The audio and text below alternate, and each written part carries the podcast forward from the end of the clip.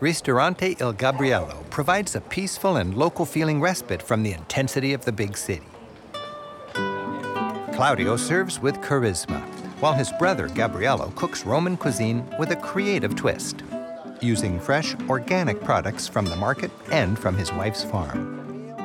Sometimes Italians like to ignore the menu, just trust the restaurateur and go with the meal he suggests. Whenever possible, so do I. And that's the plan tonight. First up, fresh scampi, oysters, and shrimp. And they're served the way Romans like it, crudo or raw.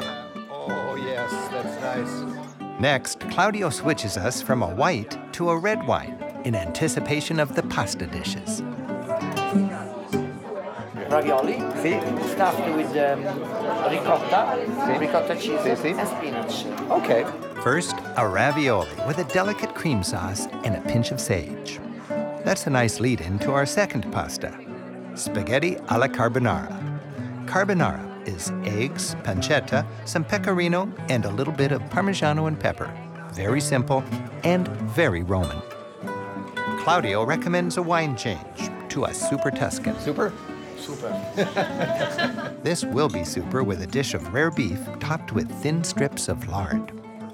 As an extra treat, he's prepared a special local whitefish. And finally, the dolce. Sorry, but these desserts taste even better than they look.